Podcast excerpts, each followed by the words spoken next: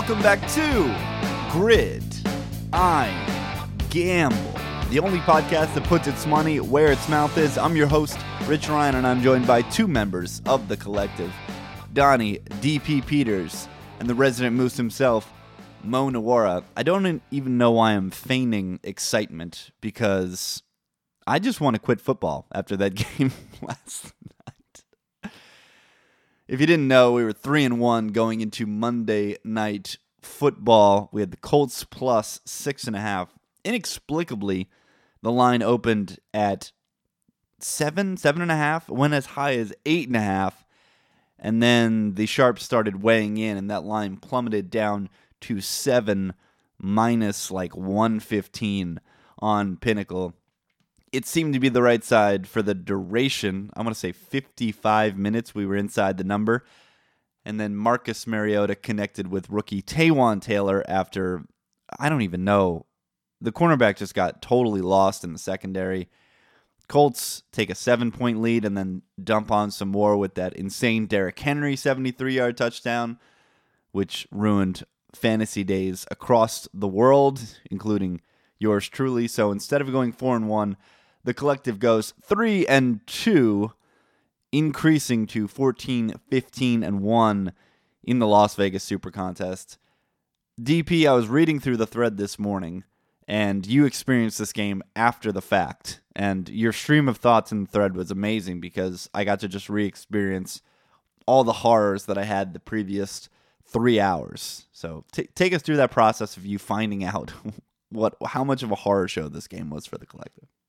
Yeah, so I'm at a conference uh, for work, and you know we get we get a they call it resort time between 4:30 and 6. So I got to watch the opening half hour so the game.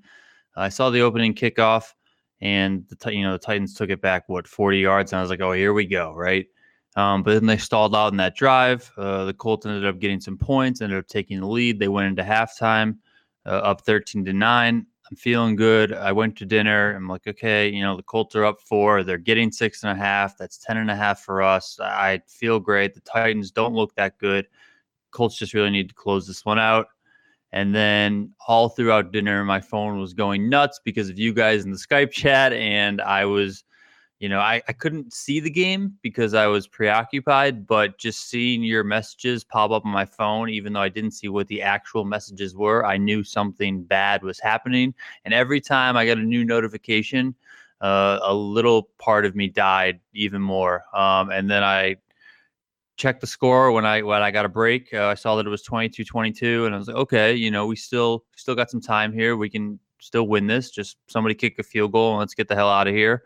Uh, next thing you know, I mean, Rich put a message in there. It was like, I'm sick to my stomach or something like that. And I saw that the score was 29 to 22. And I was like, really? We're going to lose by a half point. Uh, as it turns out, we lost by much more than a half point. But uh, yeah, it just seemed brutal. And then I watched the highlights afterwards. I mean, I've even in the short two, two and a half minute highlight clip that I watched, I mean, some of those plays were just absolutely disastrous. Mo, what is your what what was the most egregious part of the game for you? The Doyle fumble. I mean, we had Adam Vinatieri, Hall of Fame kicker, who is 98.1% on PATs. Miss one. Thank God he did, though, because that would have been even more heartbreak if we didn't cover because of the goddamn Derrick Henry touchdown. We had cornerbacks running into screens when the screen was fully developed. They just ran into the blocking. Like, what part was the worst for you, Mo? I mean, I don't even know where to start on this one. I, I think the fumble was the single, if I, the single worst play of the game, and it was one of the worst plays I've seen all year, and it was part of one of the worst, if not the worst, football performances I've seen all year. Jack Doyle can't be on a professional football field. This guy is as bad as it gets. He makes Jason Witten look like uh look like he's spry. he couldn't block, he couldn't catch, and he couldn't hold on to the ball. That fumble was embarrassing. The tackler was on the other side of him, and he barely even got a hand on the ball. That was just so putrid. Quit football, Jack Doyle. this contest, you need so many things to bounce your way. You need so much positive variance when you have 2,700 people entering picks every single week. I mean, every single razor sharp edge you absolutely need. And for us to drop that game last night, we could have been back over 500, back in the right direction. I mean, I'm glad we went 3 and 2. And I think overall I mean, we crushed. 3 of us went 4 and 1 and Mo should have went 3 and 2 if that game had gone the correct way. So I think we're in a bit of a groove. But man, that that is just like a soul-crushing loss in that game. Let's get to the positives though. We've we've covered that game extensively. Let's go to Sunday's action where let's start with the game that didn't make the card. It was the Washington professional football team hosting the San Francisco 49ers. Donnie had this as his number one pick. I was not happy taking the 10 points with the Niners.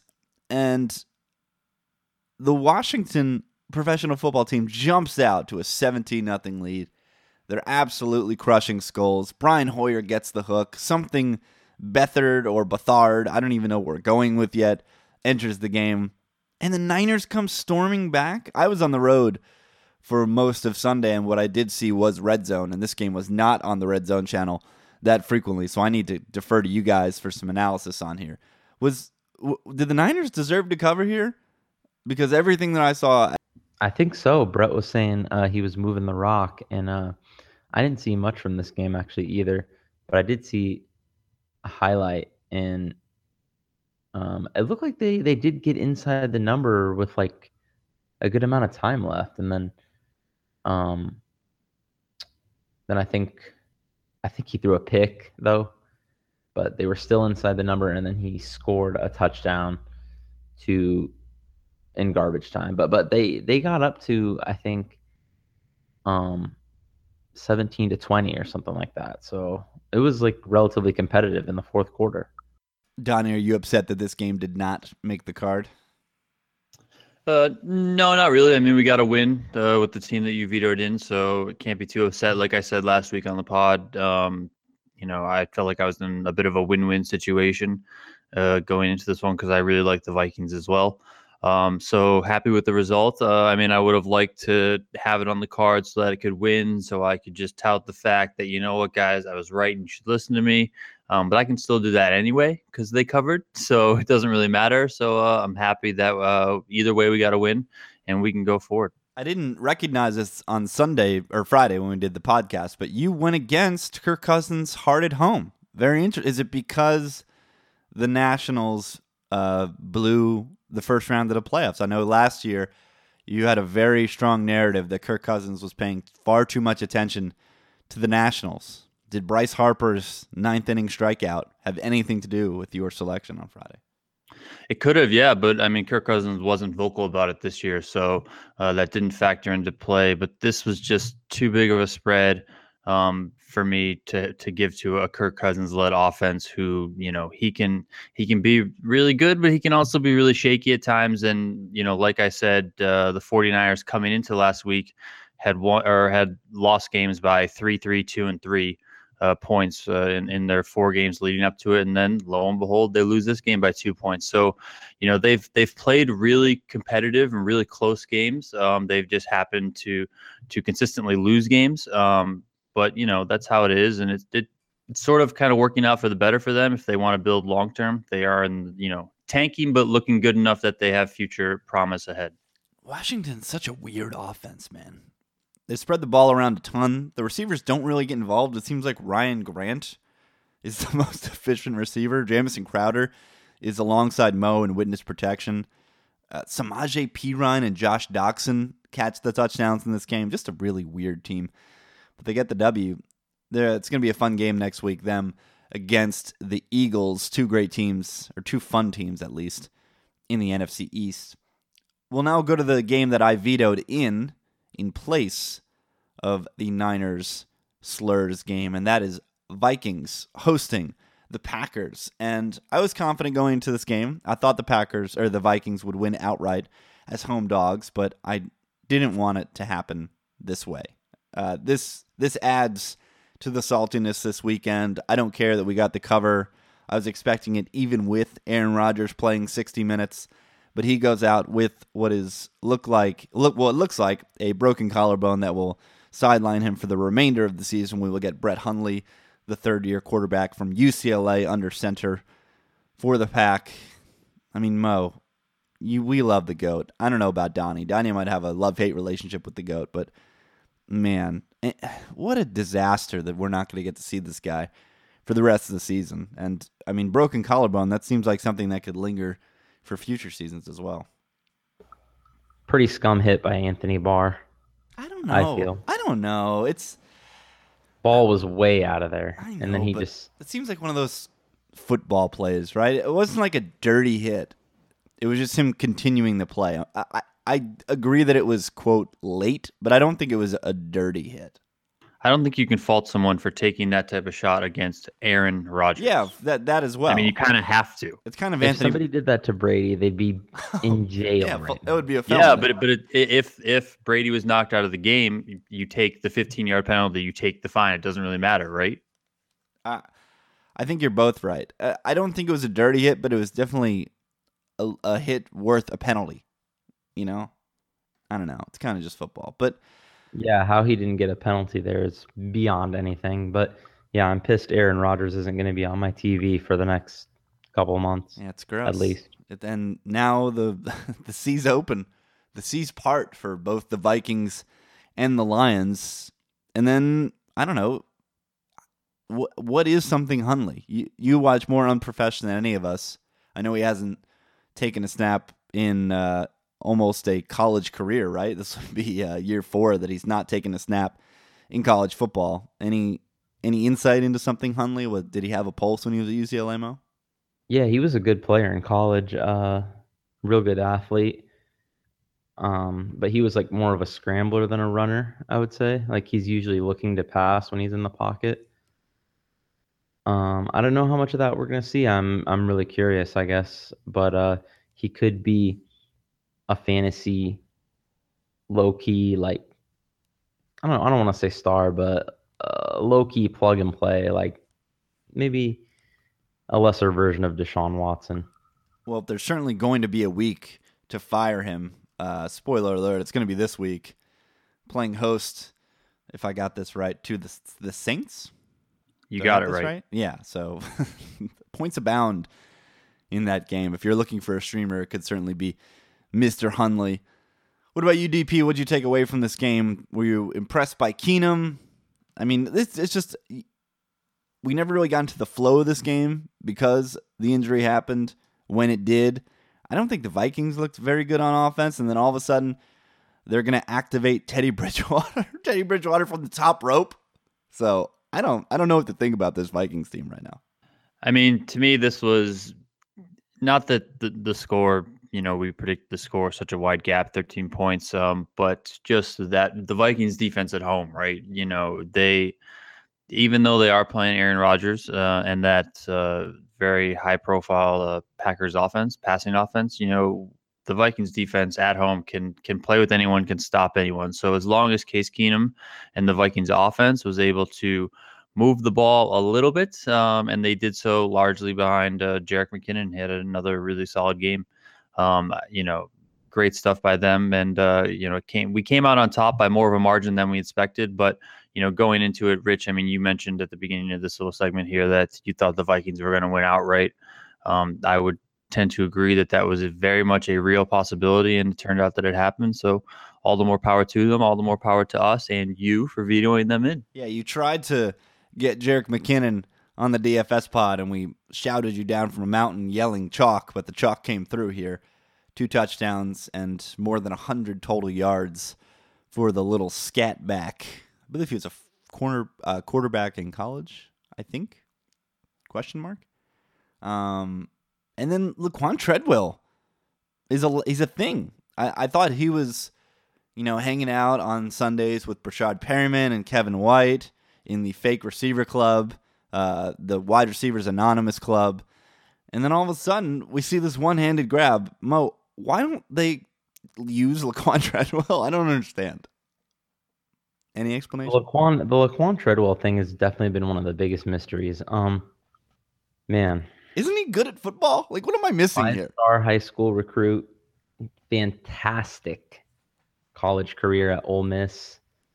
So I mean, he's got the pedigree, and uh, I don't, I don't, I don't remember where they drafted him, but I mean, with a pedigree like that, I assume he was drafted reasonably high. Is he just And piling then, uh, wives and girlfriends of coaches and daughters? Is that yeah, ju- and then like, like what's You happening? know, here? just beaten out by Adam Thielen, who is admittedly pretty good at football, but it's just, it's just been strange that he just can't get on the field, and then, and then even when they get in the uh, spread it out multiple receiver sets, it seemed like Jarius Wright was the preferred target over him. Yeah, I, I've always, you know, it's been really a mystery to me, but maybe he's finally gonna see some time on the field. I guess.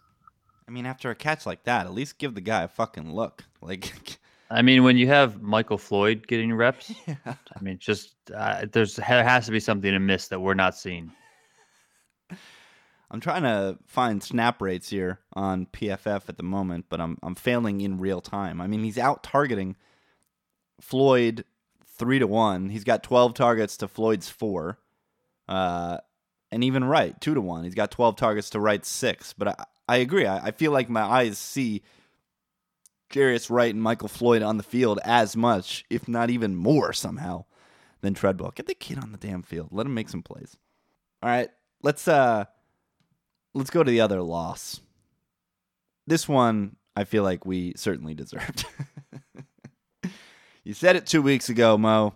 You said we can't take this team unless we're getting two touchdowns. Cannot click the Browns unless we're getting no less than 14 points. But this felt like such a good spot. JJ Watt goes down. Whitney Mercilus goes down. The offensive line in Houston looks like it's a mess. Deshaun Watson definitely performing way above expectation. Results definitely coming in way higher than they should be. And yet he does it again. And Hogan's Heroes throws the absolutely horrifying pick six to Johnathan Joseph. Throws another one later in the first half that Joseph steps in front of. I mean, Hogan just he does not have the arm to throw a deep out, and he gets picked twice on the same damn route. They should just never call that play for him. He, can, he does not have the arm strength to get the ball outside the numbers more than 10, 15 yards upfield. It's it's horrifying. I think Brett was right. I think this was next level tanking by Hue. Get Hogan's heroes in there. Kizer makes mistakes, but he's at least has pro qualities to him, whereas Hogan is just a dumpster fire. Mo, we can't take this team getting less than 14 points. Got to hold on to the rules. Oops. I mean, I mean, I just don't understand. We still almost got inside the number two, by the yeah, way. there's just no way this team can be this bad. I don't care who your QB is in pro football. You can't be this bad. I still don't believe this Texans team is anything but a collection of warm bodies. But I mean, what are, are the Browns just going 0 and 16? I mean, is this just the worst team we've ever seen? I, don't get it. I mean, I don't. listen. They to did these, not look like it for the first, you know, two, three weeks, whatever that was. listen to these target leaders for the Browns. Ricardo Louis, Kasen Williams, then you have Njoku and, and DJ, actual humans that are not fake made up names. Then our boy something Bryce Treggs, who was WR1 for the Eagles that one week last week, uh, last year. Rashard Higgins, Sammy Coates back from the dead, Seth DeValve. Like, who are these guys? What is going on in Cleveland? Ah, this team's just a horror show. And then Hogan, 37 attempts, 140 yards, and three interceptions. 3.8 yards per attempt. This guy is not a professional quarterback. Donnie, what do you think about the Browns? Can't take them getting less than 14. Just can't do it. Yeah, I think we're just going to have to rethink our Brown strategy overall. I mean, they've been a darling of this podcast for three years now. Um, first year, 2015, we went four and two with the Browns against the spread in the Super Contest. Last year, one and two Uh, this year we're two, three, and one. So overall, uh, we're dead even, seven, seven, and one. So Wait, we've taken the Browns every single week this year. uh, yeah, we have. I mean, they're getting astronomical points, and they always seem to be in these really good spots. How can we not take them? Right. oh man. So, I mean, yeah, we just have to. I think we need to adhere to that strategy. Maybe it doesn't need to be 14, maybe it needs to be like 12 and a half, but still, it's a shit ton of points that we need with this team because every time we think that they're there, I mean, they just they do something totally dumbfounding and just totally suck. I mean, I don't know how you can't just stay in this game against the Houston team, like Mo said, that you know they have some talent at certain positions. You know, Nuk as wide receiver, amazing. You have Deshaun Watson, who looks really, really good. But other than that, I mean, the team doesn't look that good yet. They're still able to do it week in and week out, put up these big numbers, largely because of Watson.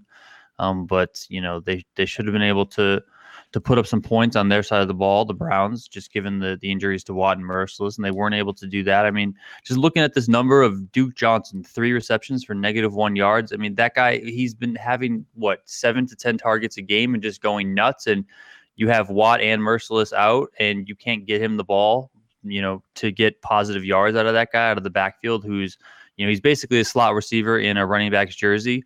Um, that to me just screams I don't I don't know disarray all all around. So I don't know what's happening there in Cleveland, but we might need to really stick firm to this no Browns rule going forward and adjust our capping accordingly. I think I agree with both of you in your initial premise that the best analysis we can do from this game is on the other side of the ball, looking at Houston. I don't think they're very good. Uh, I've not been impressed by Watson. I think he can uncork it for sure. He's got a fun arm and he can get the ball downfield, but I'm I'm just still not impressed by the minor things that like like his pick six.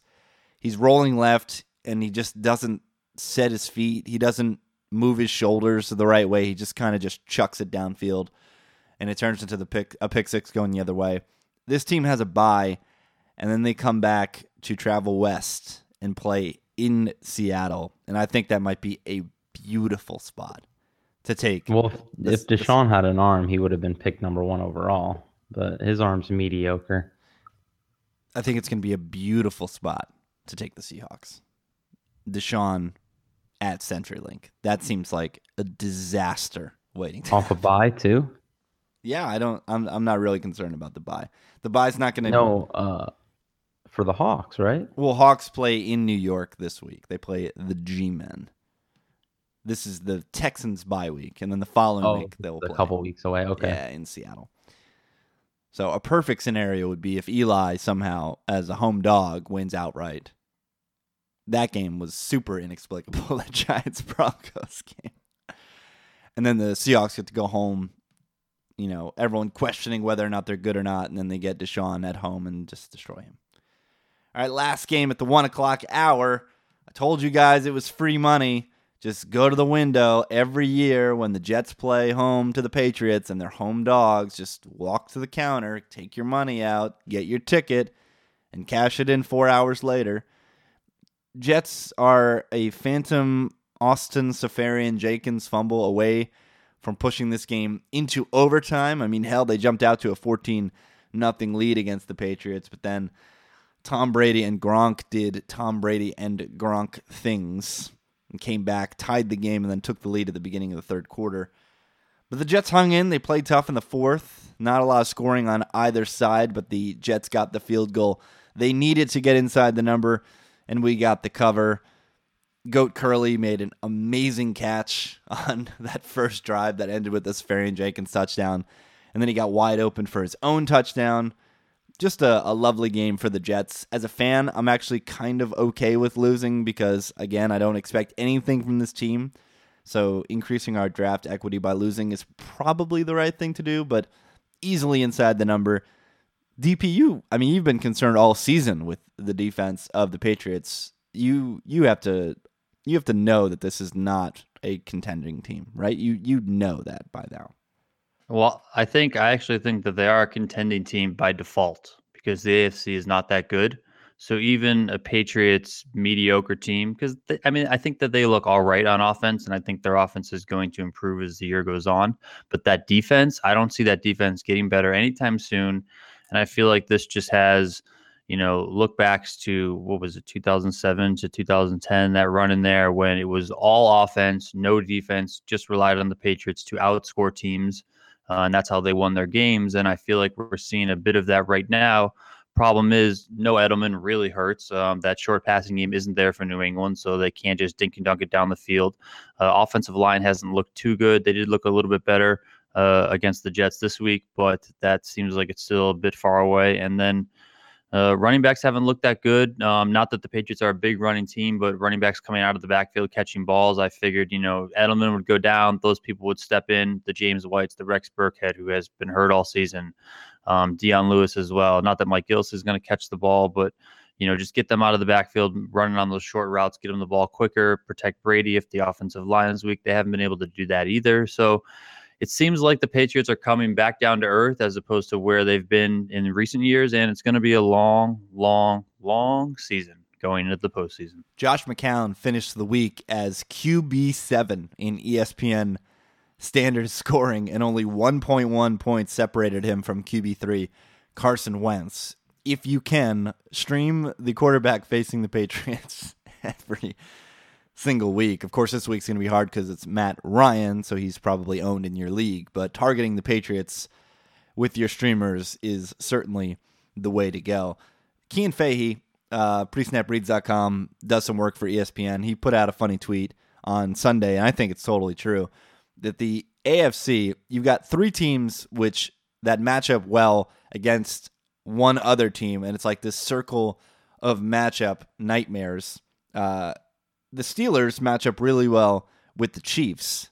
The Chiefs match up really well with the Patriots, and the Patriots match up really well with the Steelers. So it's like this triangle stare off of, yeah, we can dominate one of the other good teams in the AFC, but the other team is going to beat us. and it's like what what's just what's the matchup going to be in that AFC Championship game? Who's going to go to the Super Bowl out of those three? That's what it boils down to. And I think we, we saw that Pats. on Pats. I think we saw that on Sunday in that Steelers Chiefs game. I mean, Le'Veon Bell pretty much did whatever he wanted to. And that Steelers offensive line moved mountains up front against the Chiefs. Mo, any thoughts on this Jets Patriots? I mean, Jets just just free- pissed the I just I'm just pissed the Jets got robbed of a chance to win the game. That was such a joke fucking call. I'm again draft equity. I'm cool with it. I'm more excited that the Jets have a tight end, and it's not like ASJ. Despite missing some time, people might think that he might be older. They might uh, equate this to when Kellen Winslow came to the Jets and just masqueraded as a professional football player during his twilight. But ASJ is 25, so this is a guy that could stick around for a couple of years and be a useful player on this team. And I mean, the Jets haven't had a tight end since Anthony Becht, and I don't even know if you could call him a good tight end. he was just somewhat above average. So it, it's fun to have a position that's maybe the hardest to cover right now in football, and all those inside routes are, are just horrifyingly difficult to cover because linebackers aren't fast enough and safeties aren't big enough. So it's it's nice that we have a chess piece like that that hopefully we can use for a couple years to come. I mean, there's really not much to say about this game. It was a total lock. If you were on the other side, you just I don't know. Brett, I don't know. I don't just don't know. Take the blinders off, buddy. This uh this line was a joke. And speaking of the Patriots, we'll talk about them later uh, in our look ads because I, I don't understand what I don't understand their line this week. Uh, but we'll get to that in a bit. Last, we have to close out with our last win. It was at the four o'clock Eastern hour. It was another home dog winning outright. It was Adrian Peterson coming back, being goat again. This was a game that I don't understand what happened. I, I liked our side. Uh, I don't think Jameis on the road, Bucks on the road is a strong unit, but the way the game carried out, the way that the Cardinals' offensive line, which couldn't get push for the entire season, moved guys like Chris Baker and Gerald McCoy and Kwon Alexander and Lavonte David and Adrian Peterson ran for more than 100 yards. I does does anybody have an explanation for what happened here? Mo, is this a com- this this had to have been just a complete outlier, right? We can throw this game out. I mean, yeah, you know, I, I Brett said when he was watching the game, he didn't think Adrian looked that good. Um, didn't get to watch any of this one really. Uh, this was a you know I'm over here. I don't have red zone this week. I won't have red zone. Hopefully this weekend either.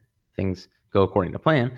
But a couple weekends without red zone, and I'm just a little bit lost on some of these games like this. Uh, this one, for example, I didn't get to see one second of it live. I don't believe.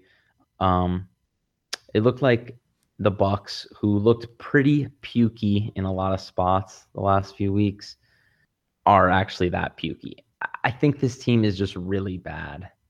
I don't really have an explanation for it because the talent level is like at least at league average, but something is going on with this team where they're just not playing up to par. For sure, injuries are playing a part, but uh, I think I thought their defense was relatively healthy coming into. Well, this that's week. the thing. That so here we have Tampa Bay sixth in rush offensive, uh, rush defensive line play efficiency, according to Football Outsiders, performing twenty four percent better than the meme. Gerald McCoy was back.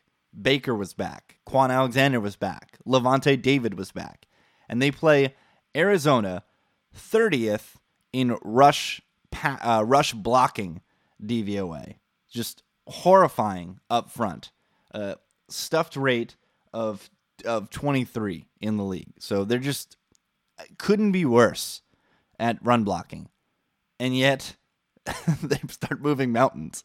Like you don't need to you don't even need to watch the game to to be baffled by those matchups and what happened there. I don't there's I there's some things that you hope that you can just say okay, this unit is at least good at doing this, and I can trust that read. And everything was flipped on its head in this matchup. It made no sense. Nothing made sense.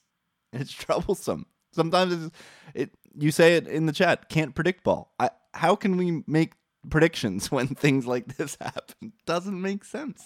Yeah, how can you expect um, puke Eli and this horrifying Giants offense to just come out and completely outperform Denver and and at the same time on the other side of the ball, a Giants defense that's been pretty much trash all season just locks up a Denver offense that's been great at home.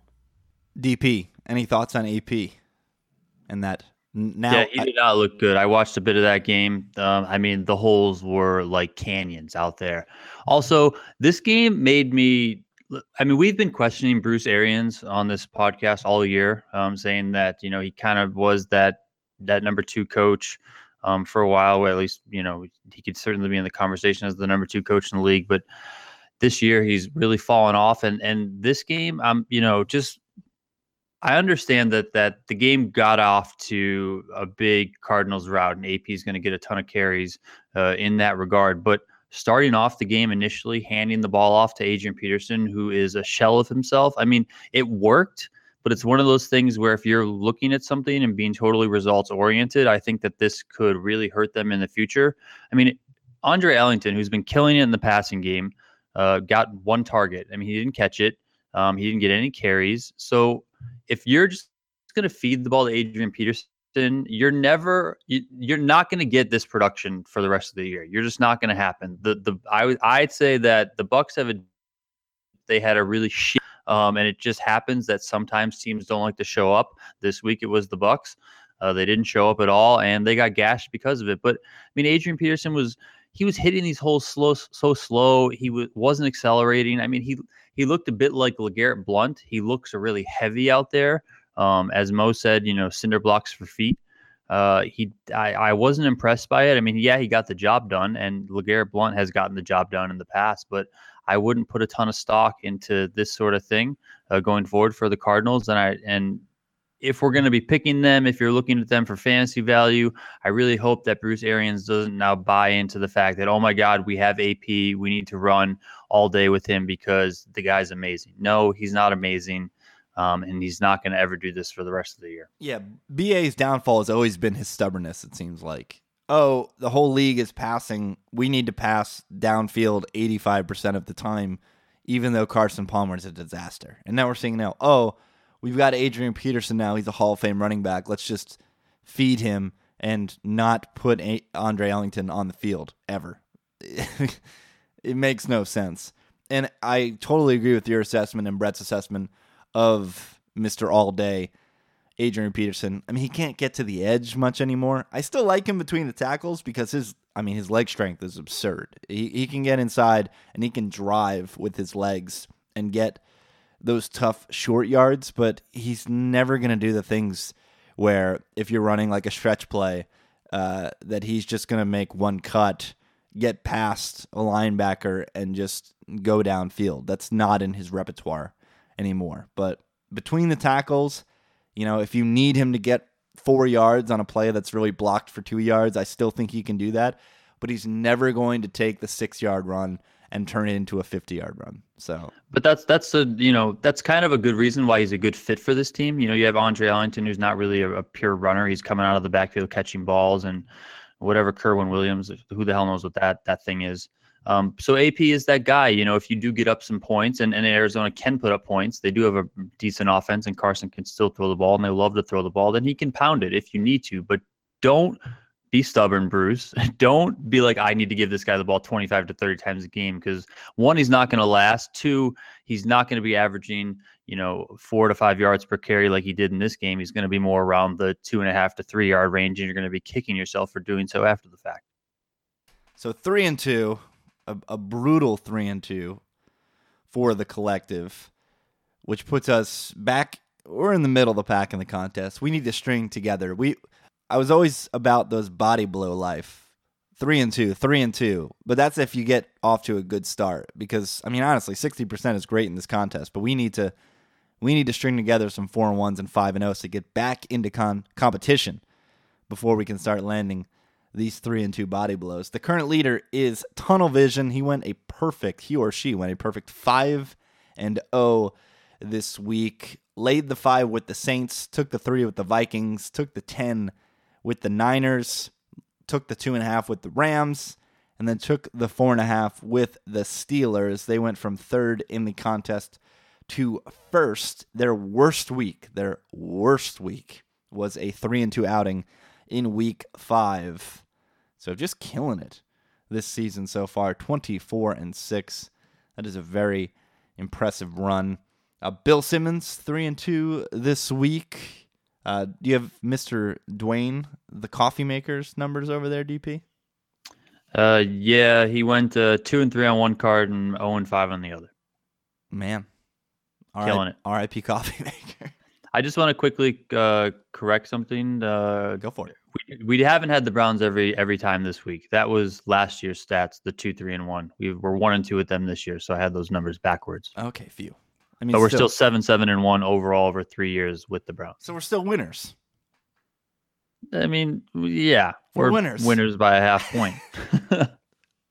Razor sharp edges. I'm telling you, that's all this contest. We're winners in the about. super contest, but if you're betting actual money, you're you're breaking even, or you're losing the juice because yeah. you're getting that push. We are getting juiced. Okay, we're going to take a look at the week seven lines briefly, but first, here is the God, Bert Minotti, with three fantasy takeaways from the week that was. Bert Minotti! Bert Minotti! Hey guys, Brett here to give you three fantasy football takeaways for week six of the NFL season. Number one, Aaron Rodgers is probably done for the year. Fantasy owners, don't panic and go trading for a low end quarterback one right now. It's time to start streaming. There are plenty of viable options off the waiver wire every week. If you study matchups and plan ahead, there's no reason you shouldn't be able to stay competitive every week with a below average quarterback who's in a good spot. This week's top option might be Josh McCown of the Jets against the Miami Dolphins. The Finns rank 29th in pass defense efficiency according to Sharp Football Stats. McCown has looked great this year given the lack of weapons at his at his disposal, but with Austin Seferian-Jenkins stepping into a larger big play role, Matt Forte is back. We might see Bilal Powell back this week. McCown can lean on some other guys to make plays after the catch. This offense is probably better than you think, so McCown is a fine fantasy streaming option for week seven. Other quarterbacks in good spots this week: Jared Goff against the Cardinals, Tyrod Taylor against the Bucks. Taylor coming off the bye, he's at home, and even though he's missing several key receivers, he still offers a very safe floor in fantasy because of his usage in the run game. Number two, I'll admit, Adrian Peterson looked better than expected in his debut for the Cardinals on Sunday. He carried the ball 26 times, 138 yards, two touchdowns. It's clear Bruce Arians is just, is just going to run this guy into the ground for the rest of the year. So, where does that leave Peterson in terms of expected fantasy value the rest of the season? I think at best he's a running back two going forward. A lot of his production will rely on game flow. If the Cardinals are ahead, we'll see more Peterson, especially late in games. But if Arizona's playing from behind, which I think will happen a lot on the road, you'll see more of Andre Ellington when the offense is in passing situations. If you're a, if you're a Peterson owner, take a look at the game script every week. If Peterson's likely to touch the ball 15 plus times, throw him into your lineup. Otherwise, I think the answer is no. Stick him on your bench. Number three, I came into the season extremely high on Mike Gillislee in the Patriots run game. But after six weeks, the split in the backfield is muddier than I could have possibly imagined. On Sunday against the Jets, James White, Dion Lewis led the way with 29 snaps apiece, and Gillislee was on the field only 13 times. He did touch the ball 10 times, but that was one fewer than Dion Lewis, while James White had seven. Gillislee hasn't touched the ball more than 12 times in a game since week two, and right now is solely dependent on goal line usage to be a starter on your fantasy team. Lewis has been the most efficient back of late. I think his stock is now on the rise. If he's available, if he's, available in your league, snag him up. Bill Belichick has been known to ride the hot hand at times, and Lewis could just be that lottery ticket that leads you to the fantasy playoffs over the second half of the season. And we are back. Thanks to Brett for those fantasy takeaways. All right, let's take a brief look ahead at week seven. We touched upon that Jets Pats game last week, ended up being on the card. It was one of those lines where you see it and you're just like, there's no chance that I'm not wagering real American dollars on it. And I am again interested in the Patriots, but I'm interested in them this week. They play host to the Falcons. It is a Super Bowl rematch, and I do not understand this three and a half point line. Donnie, can you explain, as the New England homer, can you explain why this line is so short? Um, well, I'm on the other side of you, Rich. So, uh, yeah, I think I can. I mean, I think that this Atlanta offense has the possibility to absolutely shred the Patriots defense. Um, I'm sorry. I just don't think that the Patriots defense is good at all. Um, I did my initial capping. I was right around the number um, of this three and a half, and I don't think that the Patriots deserve to be anything more than three points, if that. Um, I had them as two and a half point favorites.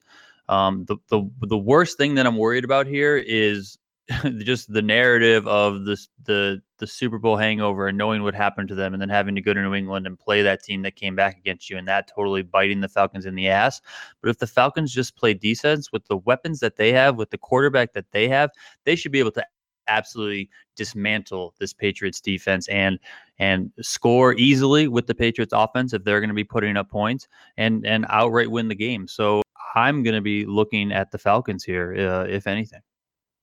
Mo, what are your thoughts here on this Pats Falcons game? Am I crazy for thinking that this line is too low? I think you might be a tad crazy. Um, I think the number looks fairish on first glance. I haven't done any deep dives yet, obviously. Still recovering from the moose slapping me in the face with his dick. But uh yeah, I mean, I think Patriots slightly over a field goal favorite sounds fairish. Uh, it's it's been a weird season for the Falcons. You know, they started off looking pretty good, surprising us, as many of us, especially you, Rich, expected a not so great team, and then they have predictably you were banging the regression drum, and they predictably turned into a not so great team. So, um, you know, I'm not impressed with the Patriots at all either. So this one's a little bit tough to get a read on. If anybody plays up to their potential, I could see a 10 point win either way here. But, uh, you know, I mean, just the Patriots, I've said from square one, I, I didn't understand how they could be this bad, but they are, I guess. So, I you just know, I don't they spent all the money on their defense. I don't understand what the market is doing here, I guess. And maybe I'm making the same mistake last week that I did with the Lions, just taking them based upon the market and, and looking at nothing else. But why why aren't the people that just piled, I mean absolutely piled on the Patriots, minus nine and a half on the road. In so that's essentially minus 15 and a half at home. Now they're playing host to a team that lost outright as 13 point favorites at home. Lost outright as 13 point favorites at home to the Dolphins. And the line is only three and a half, and it's 50 50.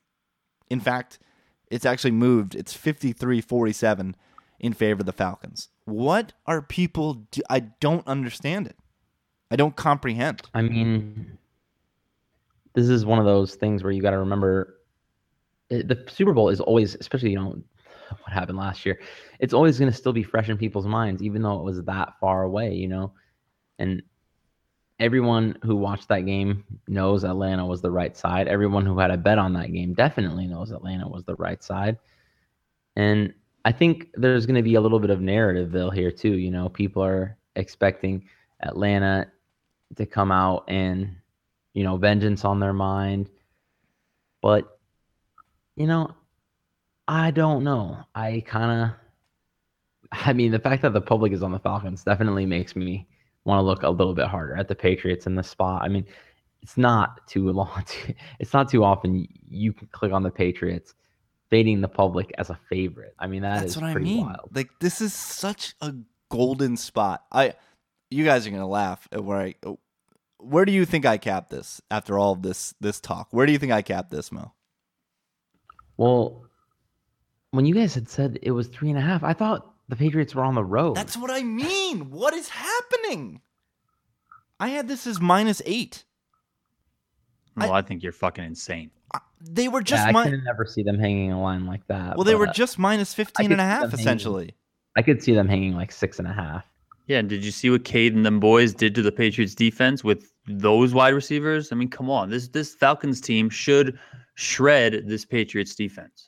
Shred them. Matt Ryan on the road. Matt Ryan on grass. I mean, yeah, like I said, you have to worry about the Falcons just totally shitting their pants when they come into to Gillette Stadium. But I also think that even though this line is relatively small at three and a half, is what it, it opened at, I think that there's still a little bit of tax on the Patriots side just because they're such a public team that they're going to hang the line a little bit higher But than not, expected. but so I think it need it should in reality it should be less. but but they're not a public team. It looks like because this line's a joke, and uh, a slight majority are betting on Atlanta, who let me remind you just lost as 13 point favorites. They lost outright. I don't understand what's happening. I'm losing Yeah, I mean, my I, I get over it. that, but I think that that Atlanta, anytime Atlanta plays, no one pays any attention to if they win or lose. Um, just my personal opinion. Um, and I don't think that that the fact that they lost the outright at home to Miami as huge favorites, I don't think that really registers. I think something that registers much more is what Mo brought up, and that's the Super Bowl last year and what happened. Uh, I if this line remains the same, the Patriots are a Vince Carter jumping over a seven foot Russian slam dunk lock to cover. Well, what I what I think is going to happen in this game, one way or the other, is it's I think it's going to be a blowout one way or the other. I don't think it's going to be Vince Carter jumped over a French guy, bro. oh, it wasn't a Russian guy. Damn it! Damn it! close enough. Some Sorry. euro, some euro trash. Hashtag Eurotrash. Uh, that's really the the one line that jumped out to me. DP, did any lines uh, stick out to you when you did some early capping? Um, Saints Packers one. I was off by on that one. Um, I'm a little bit uh, surprised that the Saints are such big favorites. Um, I mean, I think that that's also the book setting up what they think the public is going to be perceiving this game as. Um, I think the the Saints should be much less of favorites. I do agree that they should be favored, especially with Aaron Rodgers out. I just, you know, Saints on the road in in Lambeau Stadium to me just smells like a disaster. I don't care that Aaron Rodgers is out, and then the Packers defense isn't that good. That just smells like uh, a mess for the Saints, especially coming off what was it, 58 points or whatever the hell they threw up this week uh, against the Lions. So that one, that one smells a little bit to me. Um, I was off on the Raiders Chiefs, but we don't do Thursday games, so who really cares? Um, but yeah, I mean, I was off by two or three points in a few few spots, so we'll see where they end up. Sixty-six percent of the public lining up to lay six on the road. Saints at Packers. That just seems that just seems nuts. That is prime. it's just a prime spot. I mean, opened at three and a half and just steams to six because people are piling money. I, I I I can't really wrap my head around that. And then another interesting line. I don't think I have any qualms about it, but I don't know, man. Hawks at Giants. Giants getting six. Another massive home dog. I'm I'm shocked at where they hung it because of what just happened on Sunday night and how well the Giants played. But of course, Hawks coming off a bye, same style of defense that the Broncos play. So that suffocating secondary that's just not going to give Eli anything. But Eli just succeeded against that. I, do, I just don't know what I'm watching anymore. I'm confused by this game. Seems like the public would be all over the Giants, but they're 50 50 right now. They really haven't weighed in. So th- I don't think I'll be anywhere near this game, but it's it's super intriguing to me where they hung the line and where the public has reacted. I agree. I was off on that one by two and a half or three points. I had it as Hawks minus three. Um, so depending on where you're looking at the line, uh, it's five and a half or six in most places. So, I mean, three point favorite on the road. That's a that's a big favorite on the road yeah. in today's NFL. I just don't I can't see five and a half. I mean, six points. What? No. I mean, I'm not that. I'm. I don't. I think that the Seahawks are better than the Giants. Yes, but I'm not really that impressed with the Seahawks all year. Six point road favorites. The total in the game's 38 and a half. So I guess the Giants just again aren't going to score. That's that's what the projected team total is. Is I think they're not going to score. I mean, I thought that last week. That's what I'm I mean. Definitely I, thinking that this week. I thought it. I thought that yesterday too or Sunday, and it just didn't come to fruition. The other game that uh, Mo, I'll, do you do you have any? Did you? I know you didn't get to do any extreme capping, but does anything initially? Did you get to take a look that is surprising to you? Yeah, just looking at these, uh, there is one that I definitely think would likely be my top play. I like the Bengals a lot, coming off a bye. Okay, good, good, um, good. Getting this Steelers team that's at max, absolute max value after the public saw them throttle the Chiefs in a game. The public was all over the Steelers and they are all the Chiefs. So when the Steelers just took their money, they're going to want to come back, turn around and put it on the Steelers. And uh, this Bengals team, probably just as good. And Andy Dalton, I don't, I don't have the number off of me, but Andy Dalton versus common opponents as opposed to uncommon opponents. And what that means is uh, against teams that Dalton plays a lot. For some reason, Dalton is way better against uh, against. I think it's he's way better against the common opponents. I believe. I'm, I might be, just be screwing this all up. I believe it's Rich Hribar of Rotoworld, and I believe it's in common matchups that Andy Dalton plays for some reason way better than uncommon matchups. It's just one of those bizarre things that sticks out. Like when he plays a new side, he's just kind of lost and uh, and clueless out there. And yeah, I, I don't know. Five points seems pretty high, and everybody and their mother is going to be on the Steelers uh, when this gets to. Uh, it's five and a half at Westgate right now. Moving on down, I think it opened uh, a little higher than that. I mean that that seems way too high. The other game that I wanted to to mention real quick, just because of what the public is doing, is this Cardinals Rams game. Uh, it is the London game. Bust out your tea and biscuits. Cardinals are getting three and a half neutral site against the Rams, and 75% of the public, 66, sorry. 66% of the public is on Arizona after the big home win. They have to do a bit of traveling. Remember, the Rams were in Jacksonville and they're just going to skip across the pond early and get to England, whereas Arizona has to travel all the way from the western part of the United States to England. And aren't the Rams just way better? oh my god, I can't wait to see AP run with jet lag legs.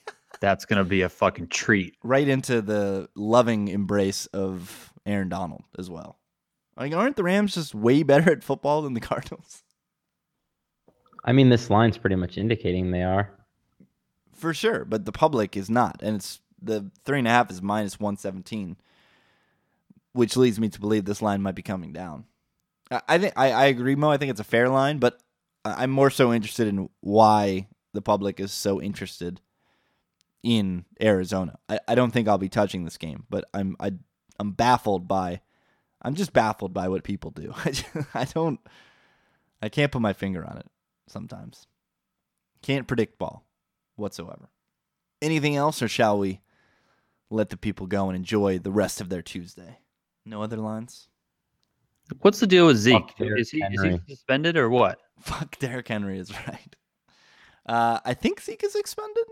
I don't. I mean, are, are they appealing it or what? I thought I was off on this line, so I'm a, just I don't know. I tried to find out what information. It all seemed very vague from the quick search that I did. from the last thing that I read is that Zeke is going to have an emergency hearing appeal in New York sometime this week. But as of now, if the games were to kick off right at this second, Zeke would be suspended for this game and the next five games. That is what I understand. But he could always appeal to a higher court and get it uh, paused again. But at this time, he is suspended. Wh- What dir- did you have this off in the Cowboys direction or the Niners direction? I the Cowboys are what are they? They're six right now. I did not have them as six point favorites. Sorry, not doing it. Can't I love my Niners this year. your You Niners. take- You take away Zeke, I mean, I, I love my Niners and the fact that I like picking them this year, but you can't take the Cowboys as massive six point favorites on the road without Zeke. I just don't think that that's a thing you can do. Like I said, 49ers have been competitive every single week. Cowboys coming off a bye. Dak has looked okay. I don't know. Niners. are- Cowboys coming off a bye, and all they've talked about is Jerry Jones benching his players if they kneel for the anthem. uh, you know I don't believe in that crap. Uh, I don't know. Jerry Jones is a clown, and his team is a bunch of idiots. Oh no no no! I, don't, I I would I believe Jerry Jones would do that. I just don't believe that narratives play a role in any of this. I don't think it's a thing. I think narratives play a role for certain teams, most specifically the Cowboys, because of Jerry Jones and how he runs that operation. And also, I think that the Steelers and the way that Mike Tomlin runs things over there, that's a total shit show as well. Down to Narrativeville. So on that note, fuck Derrick Henry, fuck the Tennessee Titans. Horrifying loss. Three and two. Hopefully, improving upon that moving forward. This has been the recap podcast. A little less salty than I thought it would be. This is definitely salty at the beginning, but good job keeping spirits high, gents. Follow these guys on Twitter. We've got at Donnie underscore Peters and at Mo Nuwara, N U W W A R A H. I'm at Rich T. Ryan. We'll see you on Thursday for the DFS podcast, and then our picks will come to you on Friday. Enjoy the rest of your week. See you later. Peace out.